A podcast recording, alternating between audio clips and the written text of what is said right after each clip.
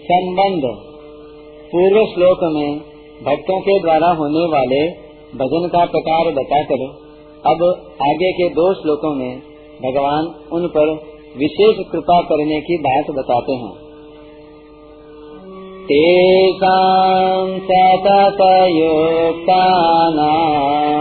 भजताम् प्रीतिपूर्वकम् ददामि बुद्धियोगम्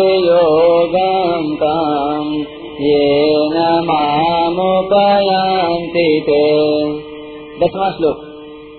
उन नित्य निरंतर मेरे में लगे हुए और प्रेम पूर्वक मेरा भजन करने वाले भक्तों को मैं वह बुद्धि योग देता हूँ, जिससे उनको मेरी प्राप्ति हो जाती है।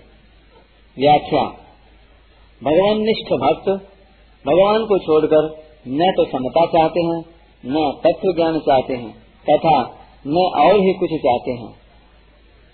न पारमेश्यम न महेंद्र भीष्म न सार्वभौमम न रसाधिपत्यम न योग सिद्धिरपुनर्भवम् वा मय्यर्पितात्मेत्यतिमद्विनान्यात् स्वयं को मेरे अर्पित करने वाला भक्त, मुझे छोड़कर ब्रह्मा का पद, इंद्र का पद, संपूर्ण पृथ्वी का राज्य, पाताल आदि लोकों का राज्य, योग की समस्त सिद्धियाँ और मोक्ष को भी नहीं चाहता।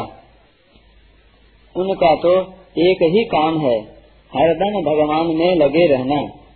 भगवान में लगे रहने के सिवाय उनके लिए और कोई काम ही नहीं है। अब सारा का सारा काम, सारी जिम्मेवारी भगवान की ही है।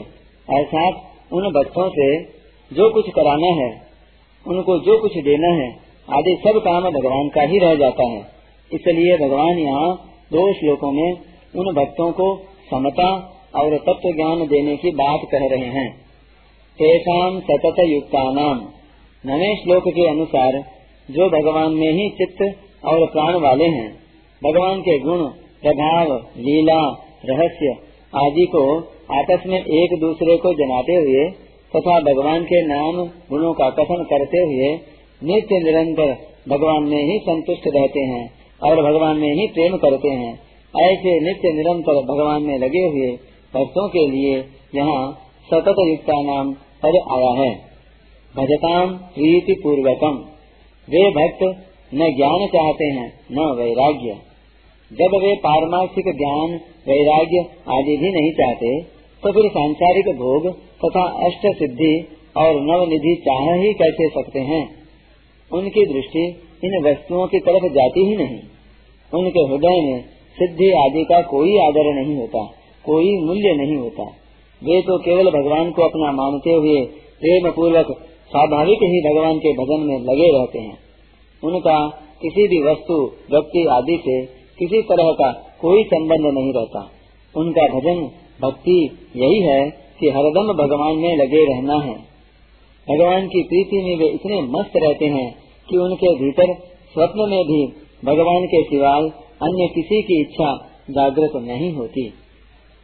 ददामी बुद्धि योगम तम। किसी वस्तु, व्यक्ति, घटना, परिस्थिति आदि के संयोग वियोग से अंतकरण में कोई हलचल न हो, अर्थात संसार के पदार्थ मिले या न मिले, नफा हो या नुकसान हो, आदर हो या निरादर हो, स्तुति हो या निंदा हो स्वास्थ्य ठीक रहे या न रहे, आदि तरह तरह की और एक दूसरे के विरुद्ध विभिन्न परिस्थितियाँ आने पर भी उनमें एक रूप सम रह सके। ऐसा बुद्धि योग अर्थात समता मैं उन भक्तों को देता हूँ। बदामी का तात्पर्य है कि वे बुद्धि योग को अपना नहीं मानते। प्रत्युत भगवान का दिया हुआ ही मानते हैं। इसलिए बुद्धि योग को लेकर उनको अपने में कोई विशेषता नहीं मालूम देती ये न, मैं उनको वह बुद्धि योग देता हूँ, जिस बुद्धि योग से वे मेरे को प्राप्त हो जाते हैं। माम उपयांति थे जब वे भगवान में ही चित्त और प्राण वाले हो गए हैं और भगवान में ही संतुष्ट रहते हैं, तथा भगवान में ही प्रेम करते हैं तो उनके लिए अब भगवान को प्राप्त होना क्या बाकी रहा? जिससे कि भगवान को यह कहना पड़ रहा है कि वे मेरे को प्राप्त हो जाते हैं।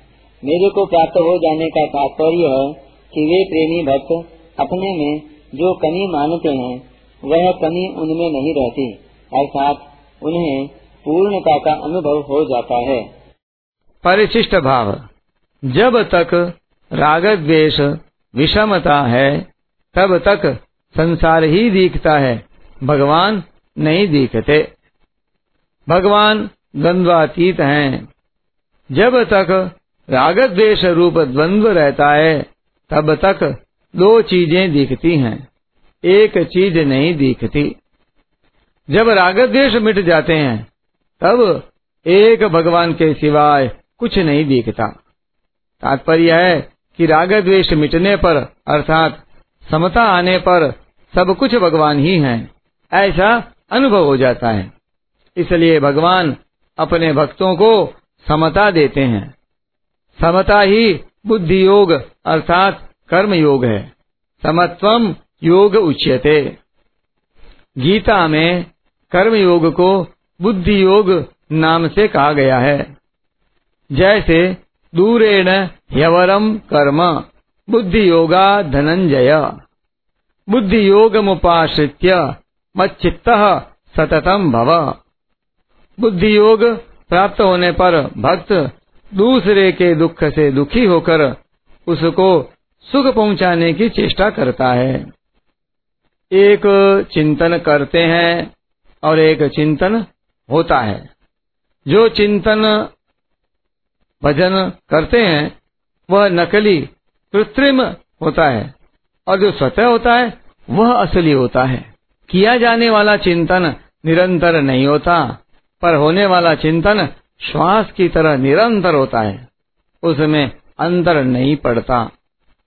सतत युक्ता नाम शरीर में प्रियता आसक्ति होने से भगवान का चिंतन करना पड़ता है और शरीर का चिंतन स्वतः होता है।